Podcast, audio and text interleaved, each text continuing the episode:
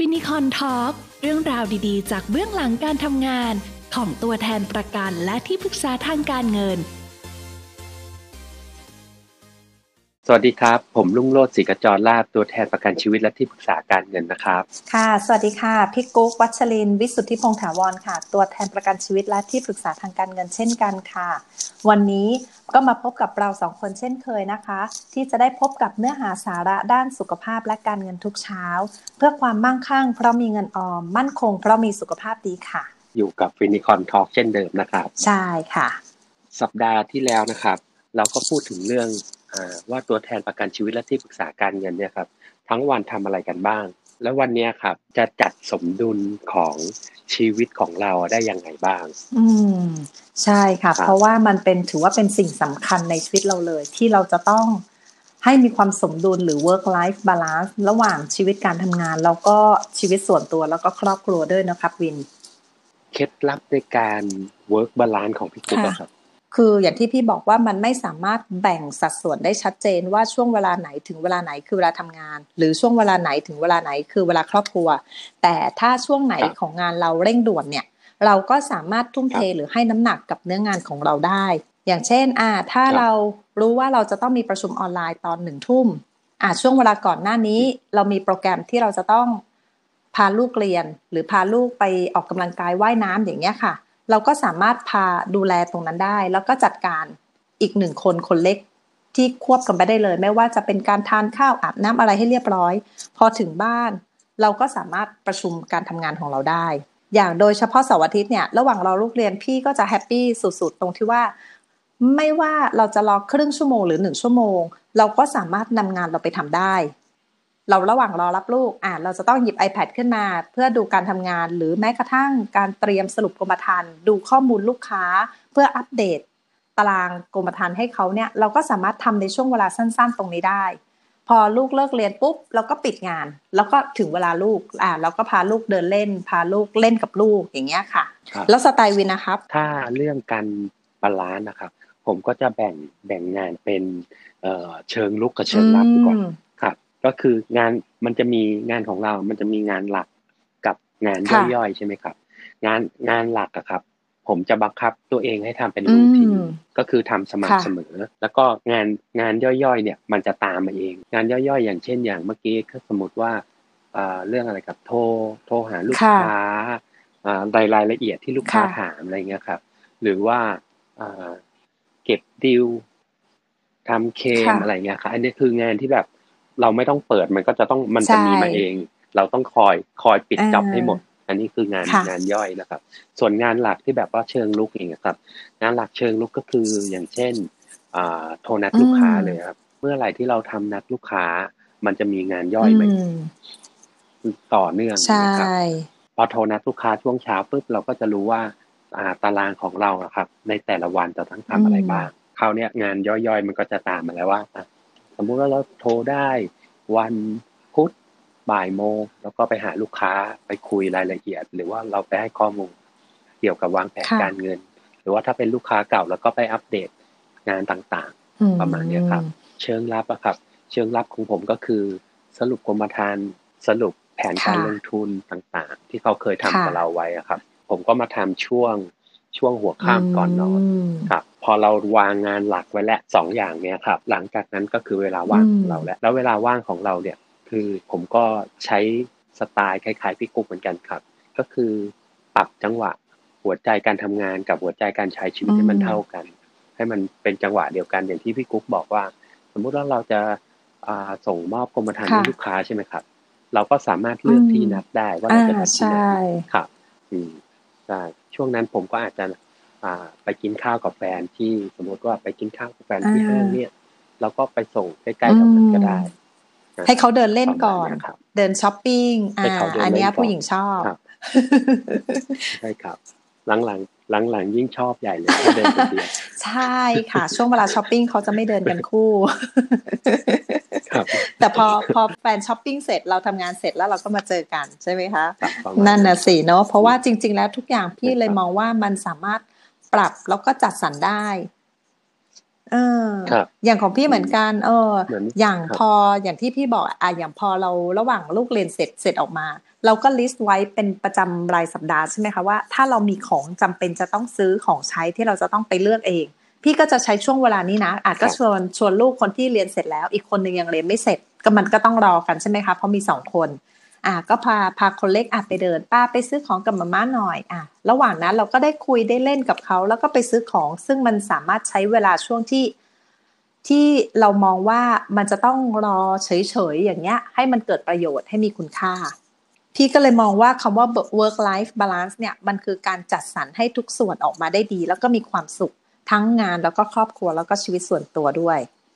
วันหนึ่งอะครับ มีค่ะ24 ชั่วโมง แต่อาชีพเนี่ยสามารถใช้วันหนึ่งได้เกิน24เนาะให้มันมีชั่วโงประสิทธิภาพอะอยู่ที่เราจัดสรรเท่านั้นเลย เขาถึงได้บอกว่าจริง ๆ แล้วอะคนเราเนี่ยมีศักยภาพแล้วก็มีประสิทธิภาพ ที่จะสามารถทำอะไรได้หลาย ๆ อย่างในเวลาเดียวกัน ขึ้นอยู่กับว่าเราสามารถจัดลำดับความสำคัญของงาน ออกมาได้ดีแค่ไหน เหมือนอย่างที่พี่คุยกันตอน EP ก่อนๆใช่ไหมคะ รู้ว่างานไหนสำคัญและเร่งด่วครันบเราก็รีบทำก่อน อันไหนที่เรารู้ว่ามันสำคัญ แต่มันมีแพลนอยู่แล้วว่า ถ้าเรารู้แล้วเราทำล่วงหน้า มันก็จะเสร็จตามเวลาแล้วมันไม่ต้องแบบไปเร่งรีบไปบีบคั้นในเวลาเดียวกันอะมันจะทำให้เรารู้สึกว่าทำงานไม่ทัน อย่างค่ะที่พี่กุ๊กบอกครับ ก็คือพี่กุ๊กจะแบ่งงานเป็นใช่สี่ประค่ะเภทถูกไหมครับ ก็คือมี สำคัญเร่งสำด่วคัญนไม่เร่งด่วน แล้วก็สำคัญไม่เร่งด่วน ไม่สำคัญเร่งด่วนไม่สำคัญแล้วก็ไม่เร่งด่วนไม่สำคัญค่ะ ไม่เร่งด่วนอืมอย่างไม่สำคัญไม่เร่งด่วนเนี่ย เราก็ถือว่าเราตัดทิ้งเลยตัดทิ้งถูกไหไมมมันก็ไม่นะ เพราะว่าเพราะว่าเพียงแต่ว่าครับเราเลือกมาใส่ในช่วงเวลาที่เราว่างๆเอออย่างเช่นอะถ้าเกิดเราอยากจะรู้สึกรีแลกซ์หน่อยหรืออะไรเงี้ย อะเราก็มาทำช่วงเวลานั้น อย่างถ้าแบบเราแวบ ดูละครกับใครแล้วเรารู้สึกว่าเอ้ยเรื่องนี้สนุกจัง อ่า เราก็อาจจะมาดูย้อนหลังในช่วงเวลาที่แบบเราอยากจะรู้สึกแบบผ่อนคลายเออหรือการซื้อของออนไลน์อันเนี้ยก็ถือว่าไม่สำคัญแล้วก็ไม่เร่งด่วน ก็เรียกว่าเราก็เหมือนเราก็ปรับสมดุลใช่ของค่ะเรานะครับ เพราะว่าเราจะมาเคร่งเครียดกับงานอถูกย่างถูเดีกยวก็ถูกไม่ได้ชีวิตมันต้องครับให้ตัวเองบ้างอะเนาะใช่ไหมคะใช่ครับเออใช่ครับ แล้วก็ไม่ไม่สำคัญแต่เร่งด่วนด่วนแสดงว่าครับเราทิ้งไว้ครับจนจนมันจากที่ไม่สำคัญไม่เร่งด่วน จนกลายเป็นว่ามันไม่สำคัญแต่มันต้องเร่งด่วนแล้วนะ อย่างเช่น เรารู้ว่ารถเราจะต้องเข้าศูนย์ตามระยะ แต่เราไม่ได้ไปตามแผนอืใช่ไหมคะ เราไม่ได้ไปทำแผนอะไรเงี้ยเออ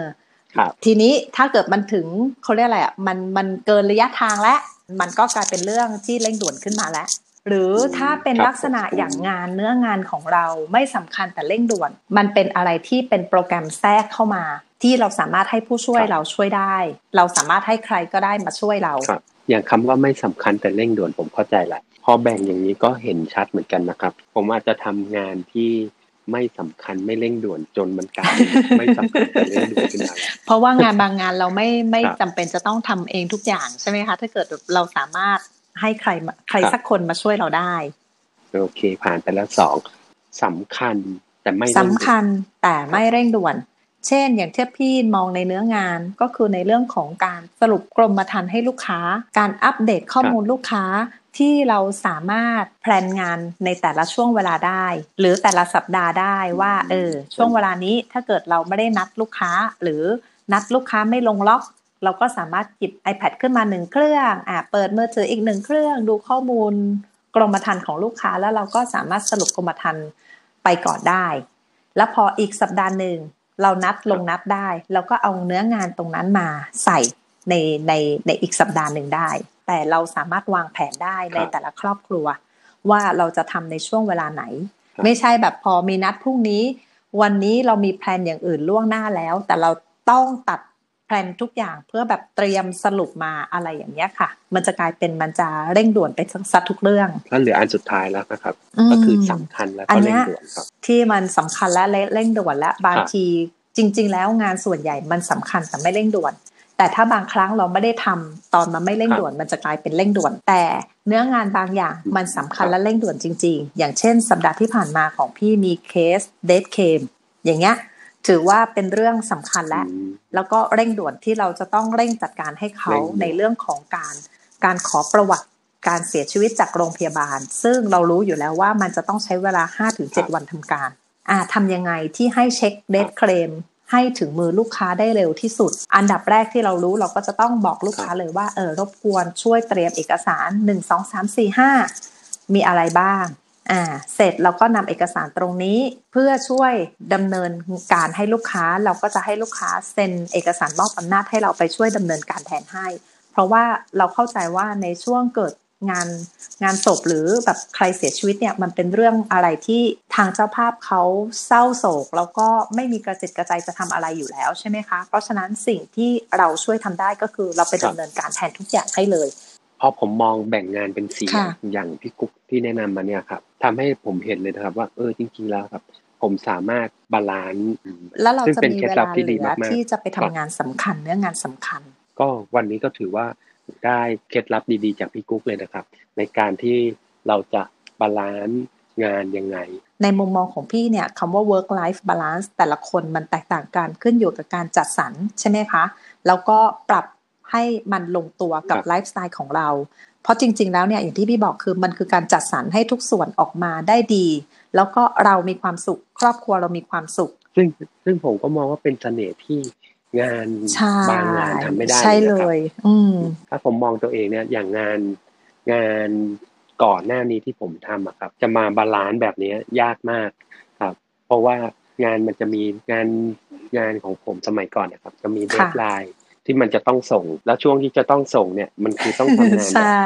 หามรุ่งหามค่ำเลยครับ ซึ่งไม่เหมือนกับอาชีพตัวแทนและที่ปรึกษาการเงินที่เราสามารถพัฒนา skill ของเราได้ ถ้าเรายิ่งมี skill เราเยอะขึ้น แล้วก็ สามารถจัดสรรเวลาได้เยอะขึ้นครับเราก็สามารถดูแลลูกค้าได้เยอะขึ้นถูกต้องหลาย ๆ คนเคยพูดไงคะว่างานเราเนี่ยมันขึ้นอยู่กับตัวเราเลย ถ้าเราวางแผนและเดินตามมีวินัยในการทำงาน แล้วก็เดินตามเส้นทางที่เราวางไว้ อย่างแบบไม่ออกนอกกรอบนะคะ รับรองว่าเราประสบความสำเร็จได้ แต่อย่างในหลาย ๆ ส่วนที่วินบอกว่า อย่างเนื้องานก่อนหน้านี้เราไม่ได้เป็นคนกำหนดไงคะคนอื่นเป็นคนกำหนดและบอกเดทไลน์เรา เพราะฉะนั้นเราจะต้องวิ่งตาม วิ่งตามให้มันถึงถึงเป้าหมายของเขาอ่ะแต่ลักษณะงานของเราการเป็นตัวแทนและที่ปรึกษาทางการเงินเนี่ย มันคืองานที่เราสามารถออกแบบโครงสร้างเองได้ทุกอย่างเลย แล้วเราก็แค่เดินตามเส้นทางนั้น วันนี้ก็ขอบคุณสาระความรู้จากพี่กุ๊กมาก ๆ เลยครับ ที่เอาเคล็ดลับในการทำงานกับการ balance ชีวิต ส่วนหนึ่งของพี่ที่เออลักษณะการทำงานอย่างนี้ ถ้าเกิดเป็นประโยชน์สำหรับวิน หรือเป็นประโยชน์สำหรับคนอื่นก็จะถือว่าดีดีใจมาก ๆ เลยค่ะ แล้ววันนี้เราสองคนก็ต้องขอลาจากทุกๆทท่านไปก่อนนะคะ แล้วก็พบกับเราสองคนใหม่ในโอกาสหน้าค่ะ สวัสดีค่ะ ครับ สวัสดีครับฟินิคอนทอล์กเรื่องราวดีๆ จากเบื้องหลังการทำงานของตัวแทนประกันและที่ปรึกษาทางการเงิน